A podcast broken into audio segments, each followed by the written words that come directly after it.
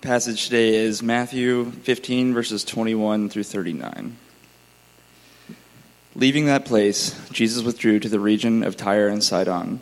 A Canaanite woman from that vicinity came to him, crying out, "Lord, Son of David, have mercy on me. My daughter is demon-possessed and suffering terribly." Jesus did not answer a word, so his disciples came to him and urged him, "Send her away, for she keeps crying out after us." He answered, "I was sent only for the lost sheep of Israel." The woman came and knelt before him. "Lord, help me," she said. He replied, "It is not right to take the children's bread and toss it to the dogs." "Yes, it is, Lord," she said. "Even the dogs eat the crumbs that fall from their master's table." Then Jesus said to her, "Woman, you have great faith. Your request is granted." And her daughter was healed at that moment. Jesus left there and went along the Sea of Galilee. Then he went up on a mountainside and sat down. Great crowds came to him, bringing the lame, the blind, the crippled, the mute, and many others, and laid them at his feet. And he healed them. The people were amazed when they saw the mute speaking, the crippled made well, the lame walking, and the blind seeing. And they praised the God of Israel. Jesus called his disciples to him and said, "I have compassion for these people. They have already been with me three days and have nothing to eat. I do not want to send them away hungry, or they may collapse on the way." His disciples answered, "Where could we get enough bread in this remote place to feed such a crowd?" "How many loaves do you have?" Jesus asked. "Seven," they replied, "and a few small fish." He told the crowd to sit down on the ground. Then he took the seven loaves and the fish, and when he had given thanks, he broke them and gave them to the disciples, and they in turn to the people. They all ate and were satisfied. Afterward, the disciples picked up the seven basketfuls of broken pieces that were left over. The number of those who ate was four thousand men, besides women and children. After Jesus had sent the crowd away, he got into a boat and went to the vicinity of Magadan. All right. Thanks, Shane. Hey, good morning, everybody. Everybody good? All right. Awesome. All right. So uh, in a couple of weeks, I'm going to be speaking on baptism and, uh, and talking to you about what it is. It's um, a beautiful ritual in which we help people put away their past identities in their past life and welcome them in new, in, into uh, into life in a new way. It's a gift of the church to the people. And so I'll, I'll describe that in uh, hopefully some new ways for you in the coming weeks. Someone's keys. I'm going to push those off the edge. Boom. Or otherwise I'm going to otherwise I'm going to do it on accident and it's going to scare me. Okay. Also, if you were here last week, you got one of these. Uh, if you didn't, if you don't know what I'm looking at, it's just an envelope. Screen printed, which says, "Until All Know Home." Um, we're doing something for the next seven weeks, actually six weeks now, um, in which we are we are all taking one of these, and we're putting about five bucks a week into it so that we can provide home uh, and shelter for um, battered and abused women um, in Tampa, of which there's very little help for them.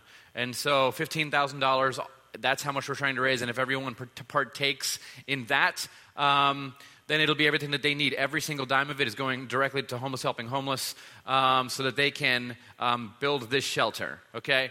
Um, and so it's got a little checkbox all the way across here, seven of them. Seven in the Hebrew Scriptures was the uh, was sort of the symbol of new life. And that's what we're trying to grant some people here. Last week, Mickey was up here, and he read some stories and some letters from some women um, who are terrified, who have nowhere to go, some of them pregnant, um And so uh, this is a small, simple thing that that uh, that we're doing right now that we're that we're asking of you, and we're all doing it together. Of course, we could we could just call some wealthy people and say, "Hey, give us fifteen thousand dollars," but I want to invite all of you, every one of you. I think you can do this. You can do five dollars um, a week um, for seven weeks, so that we can um, provide some shelter. We're a church. This is what we should be doing. Again, if we can do all this, we can do things like this constantly and regularly and bringing new life to our community. All right? So if you didn't get one of these, um, in the back there should be more on the in, on the, in the lobby out there. Um, and uh, we have people coming in the next few weeks to talk and um, share a little more about this project. And people from the project are going to come and talk to us about it. So, um, yeah, this is our passage today. It's very long. It's very big. Here's what we're going to do. Um, this passage is actually incredibly groundbreaking, and, and most people have no idea Um, what this passage is actually about. And to me, it is it is one of the most fascinating things because understood rightly, I I I always talk to people who are like, well, it's a uh, a plain reading of the scripture. If you just read this one plainly, it really looks like Jesus is being rather rude, and, and he actually seems to drop a racial slur in the middle of the text. I don't know if you picked up on that. Um, um, that's why an ignorant reading of scriptures is is is a, a difficult and dangerous thing to do. So This morning, we are going to ditch our ignorance, and we're going to dive into this text as if we were first century Jewish Christians, and uh, and we're going to hopefully see some things we haven't seen before, all right? Everybody good? Everybody awake? Okay, you sure? All right, okay. It's feeling a little dead, not going to lie. Okay, I'm going to pray, and then I'm going to try to wake you up, and we're going to do this thing, right? Let's pray. Father, thank you for this place and these people. Guide us today here. Allow, allow us to receive something new. Um, open our eyes, let the scales drop from our eyes, and reveal to us something that we haven't seen. Um, let uh, let every time we gather be be sort of another adjustment on in, in the trajectory of our lives and the direction that we are heading as individuals and as a community and as the people of God. Um, guide us. Thank you, Father. In your name. Amen. Okay. How much time we got? All right. Good. We have a lot of work to do. So, I'm going to start off right here in verse uh, verse twenty-one.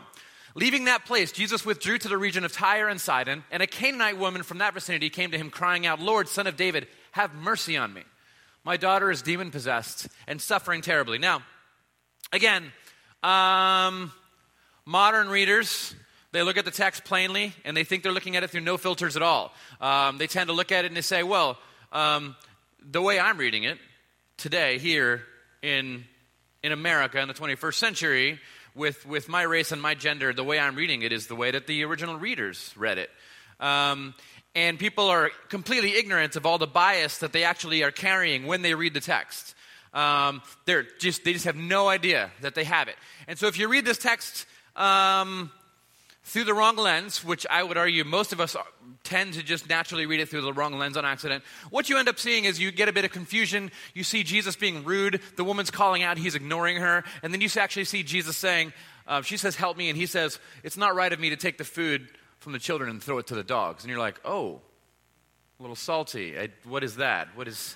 Why are you talking like this to this poor woman? So, um... I'm going to show you this morning there's a lot of things you're missing, and if you have these things, it's it's going to uh, it's going to change some stuff. So I'm going to give you four lenses in particular, which I want you to read this text through. Um, and we're going to work through them all individually. I'm not really going to go much into the feeding of the four thousand. I've done that a little bit ago, and it's going to sort of have the same um, application. I'm going to touch on it just a hair and show how it connects to this. Um, uh, okay. So this passage is a well. It's incredibly deep. Um, and, and and one of the first things that you need to to, um, to see is sort of a um, look at this thing through the lens of, of the Jewish people and their history and their identity and who they are. So the first lens that we're going to look at is right here. They have they have an incredibly painful past. And so here we go. It's going to start um, in verse twenty-one again. Uh, leaving that place, Jesus withdrew specifically to the region of Tyre and Sidon. And it says a Canaanite woman came from that vicinity to him.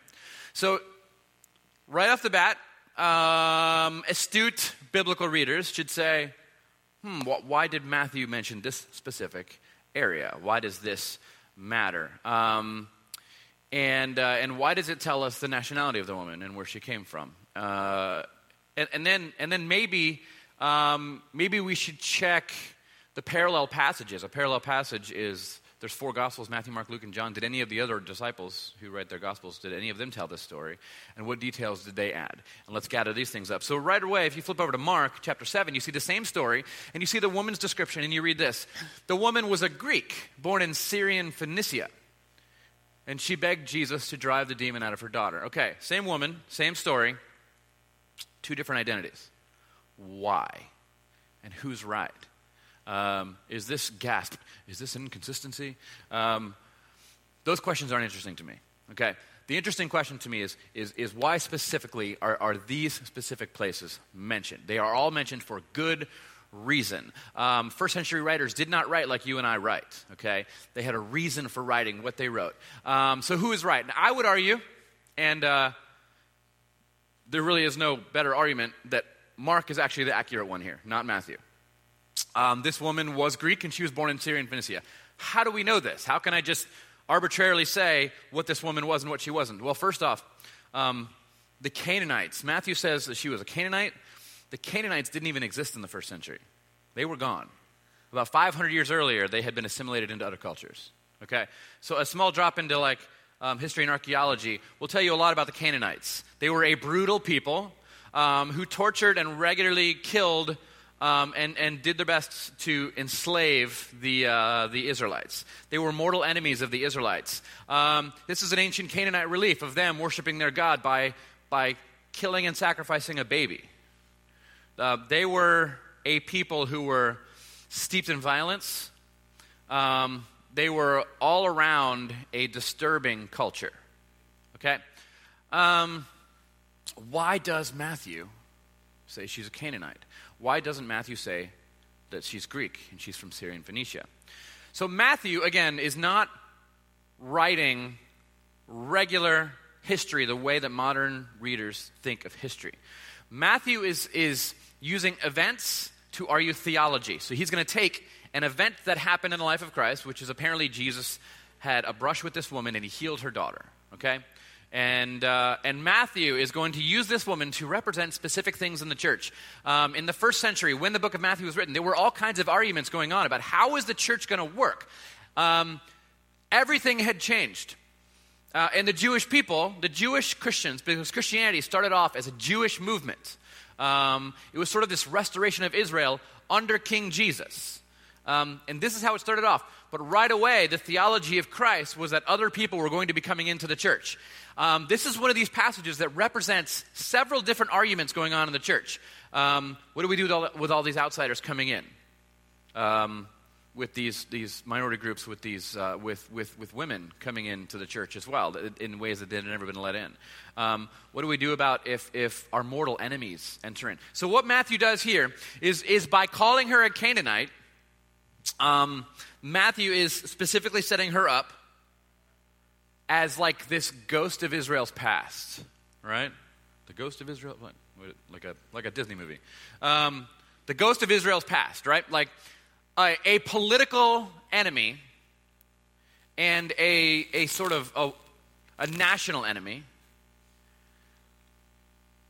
And the question that they are supposed to answer is, is this type of person the kind of person that Jesus would welcome into the community?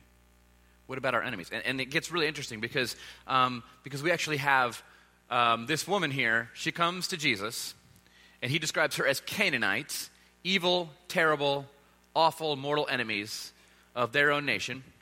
And she says, "Lord, Son of David, have mercy on me." What is that? Okay, that that is um, that is the language of the theological insider on the lips of the national enemy of the Jewish people. Okay, you know what this is? This is like um, this is like uh, an, an American Christian who's in the military, and maybe he's in Afghanistan, and he's taking some prisoners whom they just won a battle against, and he's taking the prisoners, and one of the prisoners, um, he comes up on him, and and and he's on his knees praying the Lord's Prayer. Okay, um, the Christian creeds on the lips of your national enemies. Um, this is like a this is like like a, a Jewish rabbi being arrested during World War Two, and then hearing um, a local German um, praying the Shema. What are we to think of this? What do we do when our mortal enemies, our national enemies, our political enemies, turns out worship Jesus as Lord? How do we react with this? This is purposely dropped in the text. There's a reason Matthew calls her a Canaanite. Um, it represents one of the battles going on in the church at the time. Um, they were struggling with this. Uh, picture them sitting at this table, and, and the Jewish Christians are there. Obviously, they're at the table because they're God's chosen people, right? And God, Jesus himself was Jewish, so obviously, you know, they win. And so there's this big table, and, and, and there's all these empty seats, and there's people standing around the edges of the room, and one of them is is is your arch nemesis. A Russian, an Iraqi, North Korean, whatever. People maybe that your country is at war with. Are they welcome at the table in the church? And they have to deal with this, okay? Um, that is an incredibly heavy way to start this this uh, this whole thing. Because right away, when, when the Jewish readers read that she's Canaanite, they're like, oh, okay. Okay, yeah, Jesus is going to ignore her first, right? Because we're, we're going to ignore her, okay? So, um, this is the start to this. Can a political and national enemy of ours sit at our table of fellowship as Christians? Who really is our king? That's the question. Are our kings our kings, or is our king our, our, our king? Now, That's the first lens. The second lens that these people had to read this text through was the Jewish-Gentile relation um, sort of lens here. Um, this one starts, if you look at uh, verse twenty-three, um, here's what, here's what's going to happen. This woman is going to ask um, three different times for healing for her daughter. She's going to call out for help three times. And there's three different reactions. Let's look at them. So Jesus did not answer a word. So this woman calls out for help. And Jesus keeps on walking. It didn't, he didn't answer a word. Um, so the disciples came to him and urged him, send her away, for she keeps crying out after us. So the first answer um, is not an answer at all. There's no answer. Why doesn't Jesus answer this woman? We're going to get there. And by the end of this, this this text has a bit of, a, uh, of an M. Night Shyamalan ending. No joke. It's, I'm going to give you one piece of, the, of information at the end. You're going to be like, well, that changes the entire meaning of the text. And it does. And when I saw it, Um, I had a professor teach me this text a few years ago. It blew my mind, okay? Now, um, I think this is one of the most important texts, honestly, in the book of Matthew. And, and you'll see why when we're done. Um, Jesus did not answer a word. His disciples came to him and urged him, send her away, for she keeps crying out after us. Now, depending on what, what version of the text you're reading, you're going to get this response by the disciples translated differently. Um, there is a, a specific Greek word there. It's the Greek word for release. So it says, release her. Um, and some scholars argue that this means... Um, set her free, like heal her, and some believe it means uh, release, release her, like like send, like let her go. All right, like send her away. Okay, um, and so there's some debate about this, and and um, a lot of people tend to want it to mean release her, like heal her, like the disciples are calling it. Yes, Jesus, heal her. Um, I actually don't believe that's the right interpretation of it. I actually believe that what the N I V did here is the right is the right interpretation, and and you'll see why when we're done. Um, Um, so disciples came to him and urged him, send her away, um, for she keeps crying out to us. Okay, so now I'm going to get to the next part here. Um, the second time she's asked for help, it says, I was sent only to the lost sheep of Israel. So Jesus' response is, I was sent only to the lost sheep of Israel. Um, the woman came and knelt before him, Lord, help me. Um, it's not, and then he says, it's not right to take the children's bread and toss it to the dogs. So we have sheep and we have dogs. Um, and the Jewish people...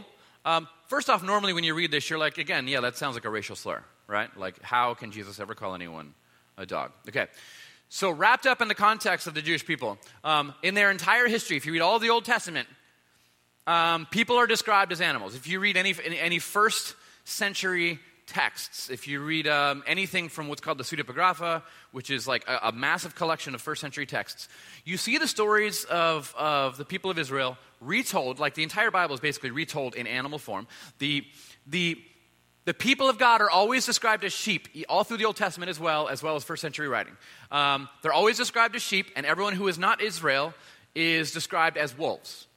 Always. Wolves, dogs. Uh, it goes back and forth. Um, and they're not... So first off, like, calling yourselves sheep, that's not raising yourself up. That's not a compliment. Sheep were really stupid.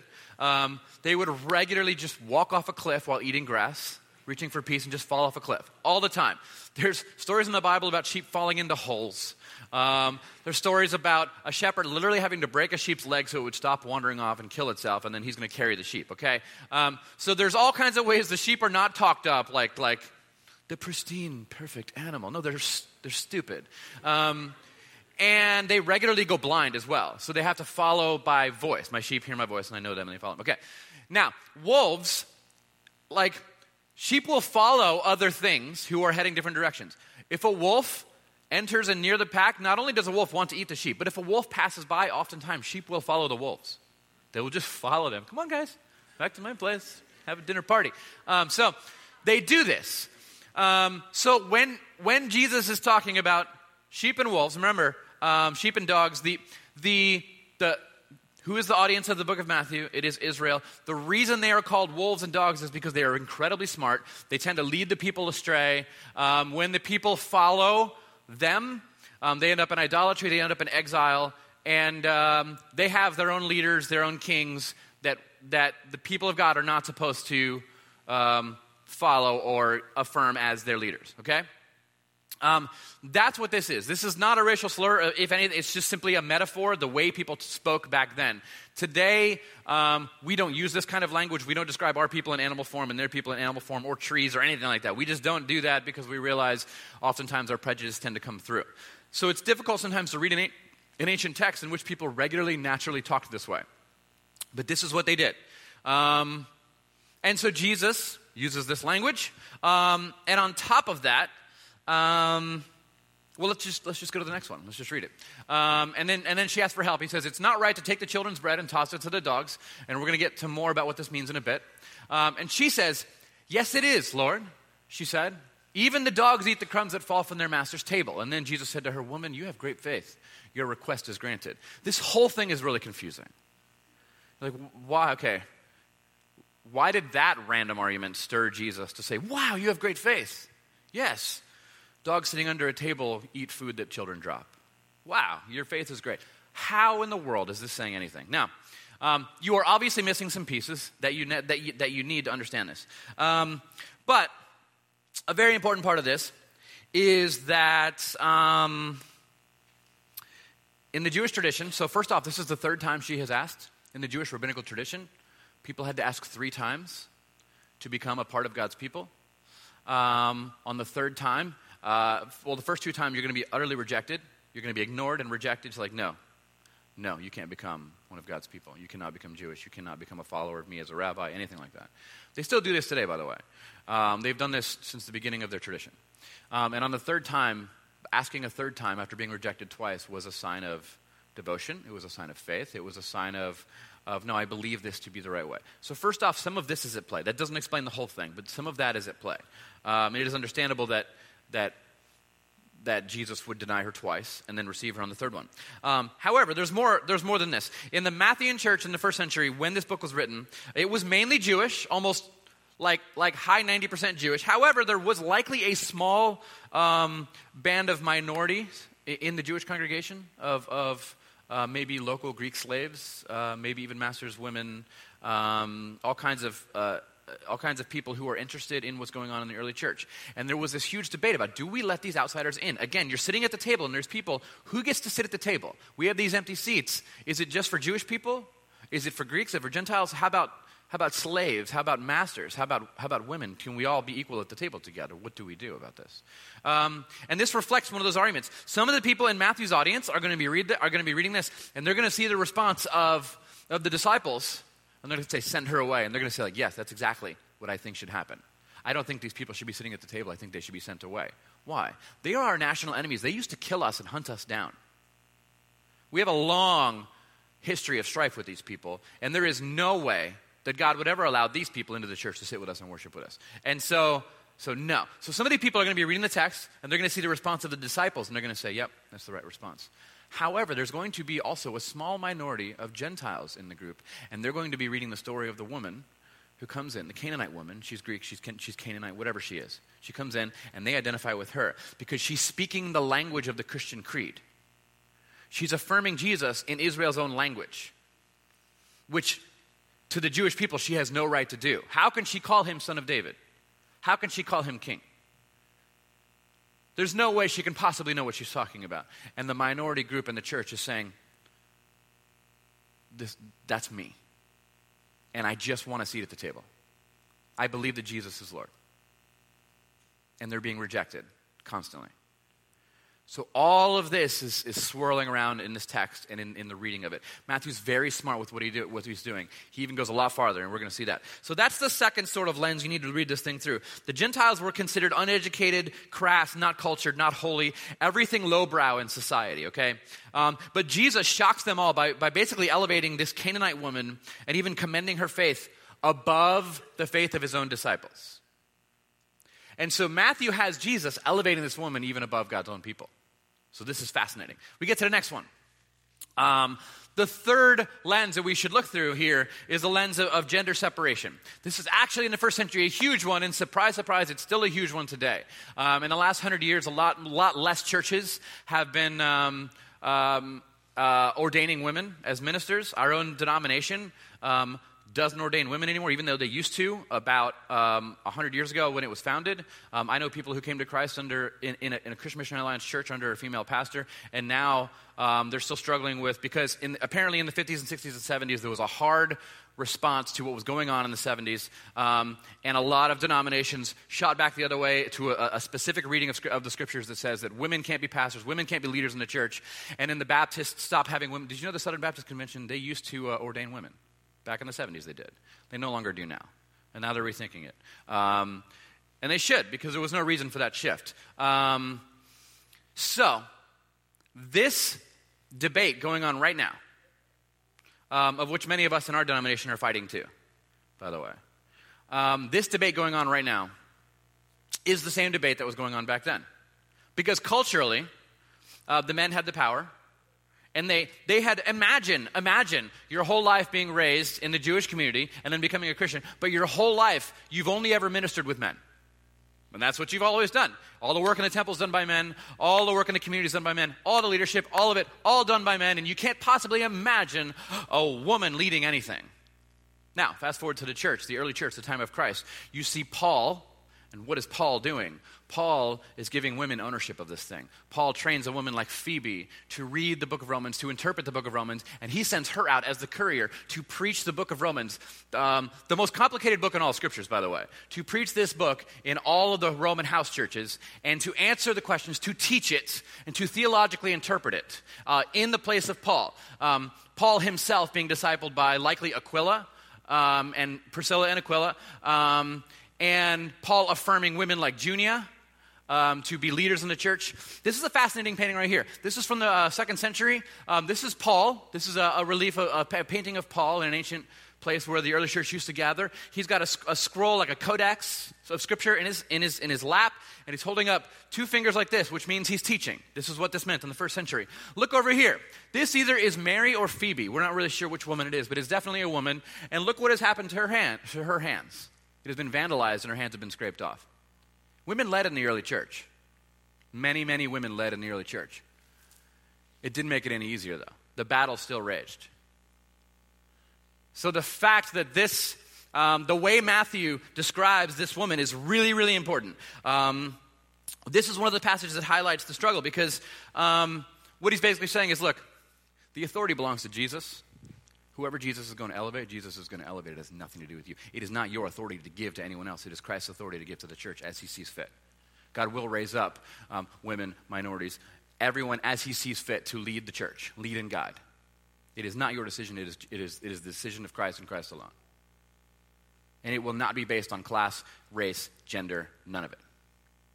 That is how the early church was supposed to function. So the big part of this is the language that this woman is using suggests, again, that she is already endowed with liturgical and theological speech that suggests that she is part of the community of God's people. Um, it is It is by no means insignificant that this right here is the very first time we see an argument for Gentile inclusion in the Gospels. This is the passage that first, first argues for Gentile inclusion in the church through, through the language and the way that it spoke. And it is by no means an accident that Matthew puts it in the mouth of a woman. Um, and it is by no means an accident where Matthew places this text right before the feeding of the four thousand. And how many baskets are gathered up at the end of this one? Seven. What is, again, what is the symbol of seven in the Hebrew Scriptures? It's the symbol of a new creation, new life, a new thing. Okay? All of this is very important, and this is a a, a weighty text. It is sort of a bait and switch for, for Matthew's readers. Um, they read this, and some of them are outraged, and some of them are given hope, and some of them are like, I don't know what to do. I'm uncomfortable. This pa- this passage was meant to make a Jewish Christian man uncomfortable. This is what it was meant to do. Um, so... This makes basically the Canaanite woman's contribution to one of the most crucial transitions in the early church front and center. In the same way um, that the first people to proclaim that Jesus is risen is put in the mouth of a woman in the scriptures. All of this is on purpose. All of this is to emphasize exactly what Paul said. There is no longer slave or free, man or woman, Jew or Gentile. All are one. There is a table and we all sit at it. And the only place of honor on the table is the, the seat of Christ. And Christ will give authority to whom Christ gives authority. So there's a lot of people wrestling with their own interpretations of Scripture. They read it and they say, well, it seems like Paul is saying this, but we know Paul did this. How do we deal with this? And I would offer up, maybe you should rethink how you read the Scriptures. Maybe, maybe you're being careless. Maybe you need to put in a little more time and effort to understand why Paul says what Paul says and why Matthew says what Matthew says. Now, um, that is another lens to read it through. Um, the fourth lens, the most important one, the big, The big life-changing lens in this one is actually the socioeconomic lens. Um, because there is something going on here that when you see it, turns this whole thing upside down and, and, and gives whole new meaning to the whole conversation that they were having. Okay? And it goes a little like this. Um, Jesus withdrew from that region of Tyre and Sidon. A Canaanite woman, in large letters, from that vicinity came to him. Okay, from the region of Tyre and Sidon. Um...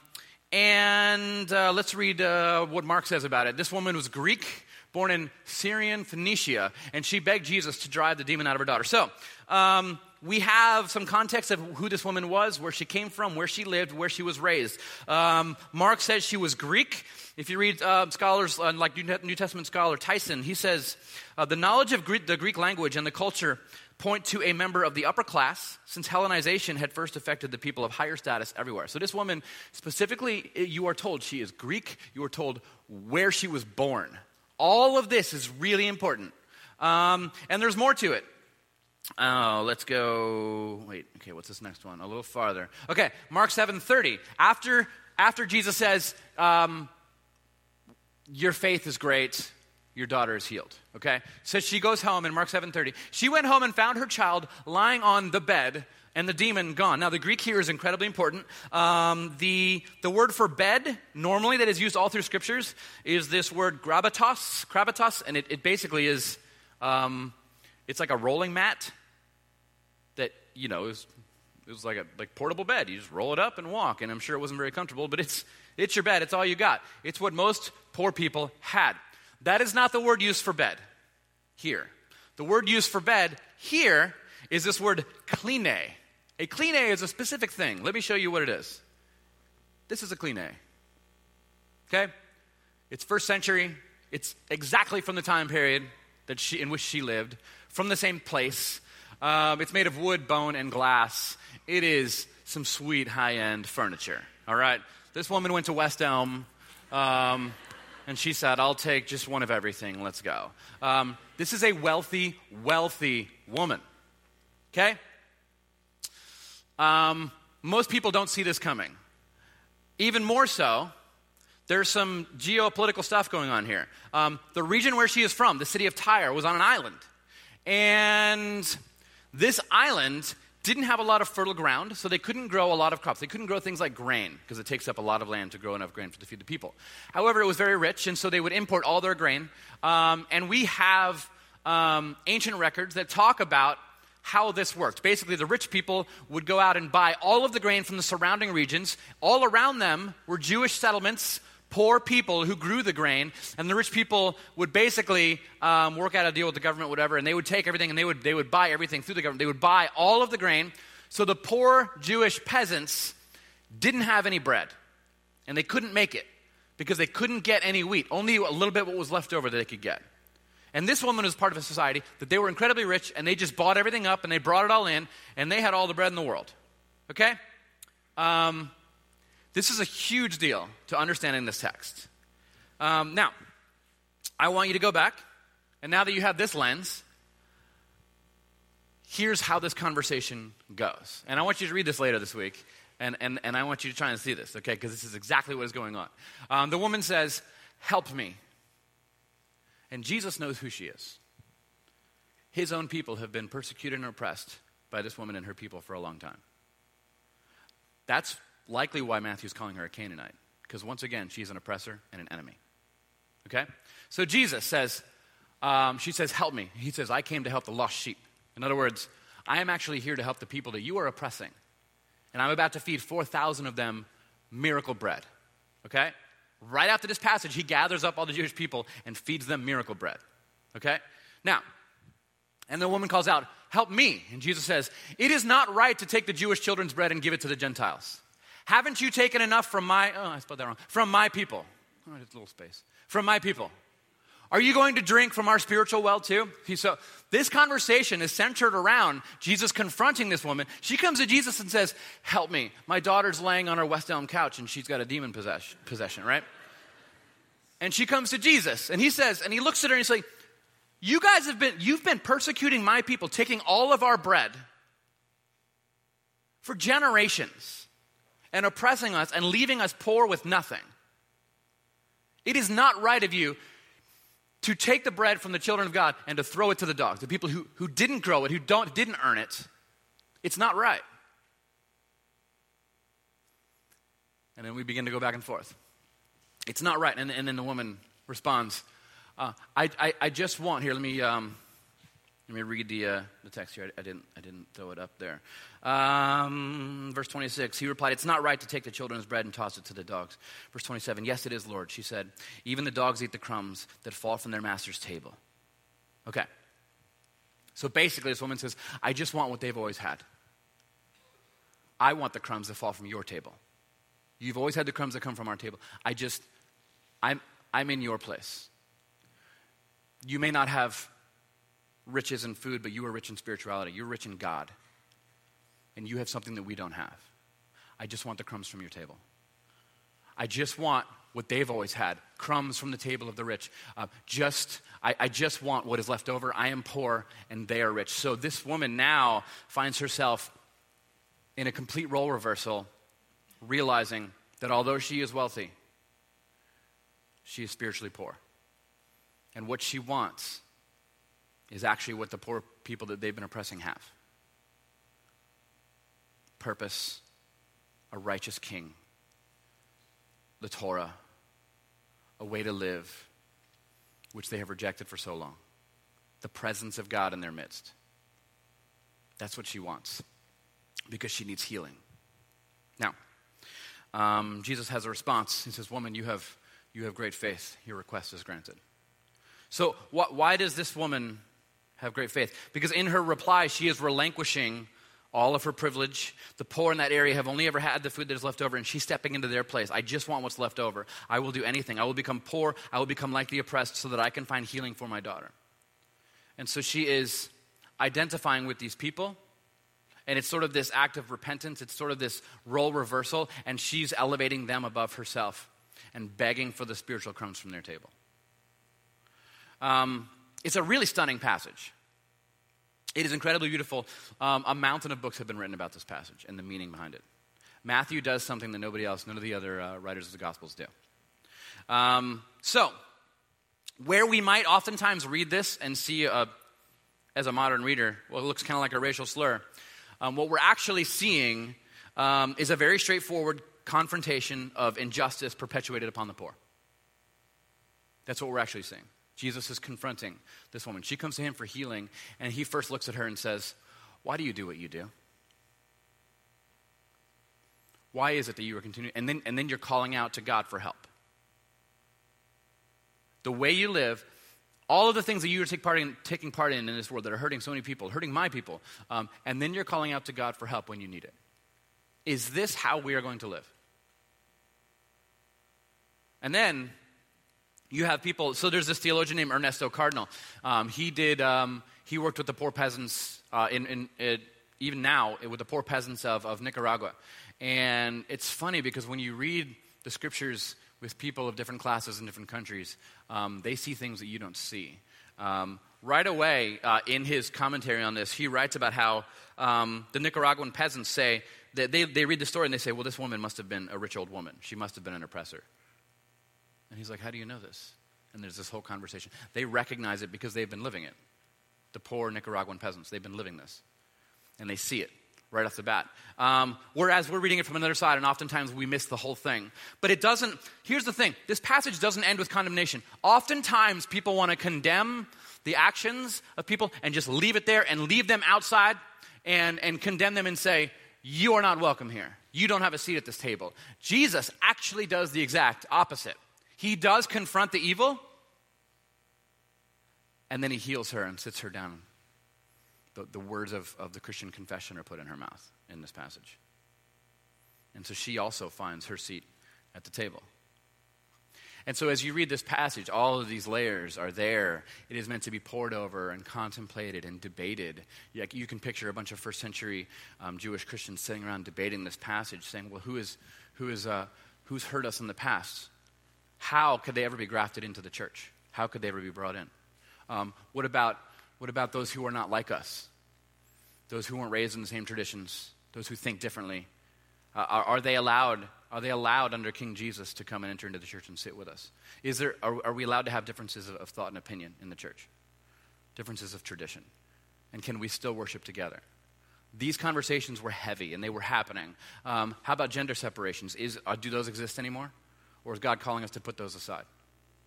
Um, how about um, the socioeconomics of everything? What about um, what about the poor? Of course, everyone always wants says yes, the poor are of course welcome. How about how about how about those on the other side? How about the, the super wealthy? Those who maybe you might look at as oppressors, are they welcome as well? Can you, under Jesus, worship with them? Can you worship with the people who have hurt you? Can you worship with the people who are far different than you? Can you worship with people you're uncomfortable worshiping with? This is the conversation the early church was having. It's the conversation that really every generation of church needs to have. It's the conversation we are having now. I, I've, in my lifetime, never seen a church so divided as, as the evangelical church is today. Mostly separated by, um, for some reason, earthly kingdom political parties. Can we come together and realize the kingdom of God will stand forever, every other kingdom will fail, and that in every country in this world, whether they are our friends or our enemies, um, there are citizens of the kingdom of God there who serve the same king. We are everywhere, and we collectively have one Lord. These are, these are difficult things to deal with. Now, one of the most stunning things that I also see in this picture is that is that in verse twenty-five, there is this bit of a shift. They're walking along, so Jesus and the disciples are walking along, and this woman is coming up behind them, and she's yelling, "Help me, help me, help me." And she represents all of these things, all of them. Okay, and Matthew setting this up for reconciliation now. So she has all. She represents all of these things, and she is following behind them, calling out, and she's being ignored, and they're not talking to her. And then in verse twenty-five, she runs ahead, and she kneels down on the path and stops the disciples from moving forward. She stops the church dead in its tracks right there in this passage. And she said, it, it's sort of like, it's sort of like, look, these things have always been calling out to you. These conversations need to be had. These people, um, are they welcome to worship with you? How long are you going to ignore them? And then finally, she plunks herself down so that Jesus and the disciples have to stop and they have to deal with what is right before them. Because there comes a moment when you have to. When you have to stop and ask yourself, am I willing to make this person my brother or my sister? Or am I willing to just have this nagging feeling forever in the back of my mind where I can just keep moving and ignoring this thing that's calling out to me to change? How long will I allow my prejudice against human beings created in the image of God equal with me? How long will I allow this to continue? At some point, the woman plunks herself in front of Jesus, and, and suddenly the entire church has to deal with everything that she represents. Um, this is one of the most compelling pictures in the story. And, and to me, one of the most beautiful things also is that right after this, there is the feeding of the four thousand with seven baskets left over. There is this picture. So Jesus, Matthew has you, you have to confront, I want you to think about all this, and then we're going to sit down and we're going to share a meal. And the church is going to bring new life. Um, and the church is going to is going to constantly be entering into new relationships. And the church is constantly going to be growing and thinking and being challenged. It is what the Spirit does. Reveals to us our blind spots and calls us to repent. There are people in your life, in your life, and you have a picture of them in your mind probably right now. And you're trying to think of somebody else. Don't do that. Think of them. And and and you tell yourself, um, I don't even I don't even look at this person as my brother or sister. They are my enemy. The things that they've done to me, or the ways that they think about whatever this issue or that issue. The Gospels are challenging that. Jesus challenges that. There is one King, and we are citizens. And we're stupid. We're sheep, and we're constantly led astray by things that don't matter. Um, and the call is to constantly come back and fix our eyes once again upon Christ and to follow, which is why every single time we gather, we take communion. We're going to do that right now. Um, so if you are one of the communion servers today, you can take the elements and spread around the room. Um, communion is the ultimate picture. This is how we are fed. This is how we are made whole. The body of Christ was broken for you. The blood of Christ was poured out for you, but also for that person whom you have rejected. That person who has hurt you. Um, that person who you vehemently disagree with. That person who you look at as one of the biggest problems in the world. The body of Christ was broken for them, and the blood of Christ was poured out for them. In our confrontations of evil in the world, what you see is evil and what you confront, it doesn't end there. It also ends with an understanding that God is also inviting them into fellowship with him as well. A seat at the table for them. Scriptures talk over and over and over about how, how people in the kingdom of God will find themselves sitting across the table from their mortal enemies, sitting and worshiping Jesus. And this is the big picture. It's all found in communion. Body of Christ broken for you, the blood of Christ spilled for you. Take a few moments. We need to pray. We need to repent. We need to search our hearts for the things that uh, that we have been silencing that, that God is doing. Um, we need to do what we can to purge our tribal separations from each other. How how many times in your life have you said, well, I disagree with this person, so I'm out? No, it, it should be, I disagree with this person, so we should really take communion together and spend some time in confession. Spend some time affirming that Jesus is Lord, not our petty little idols. And so our communion servers, you guys can come ahead and, and uh, let's pray. Father, thank you for this place and these people. Guide us, change us. Refocus our eyes upon the things of you. Put roadblocks in our way, things in our life that we have been ignoring and not wanting to deal with, um, the prejudices in our life, the uh, the people that we have been rejecting. And help us to recognize that these things are not things that keep this person from uh, from feeling and tasting your love and healing. Even when we confront evil in this world, let us do it with one hand out, saying, you are also welcome at the table. And let us pray deeply that you will continue to reform our hearts and, uh, and fashion us more in your image and less in our own. Thank you, Father. Be with us now. In your name, amen.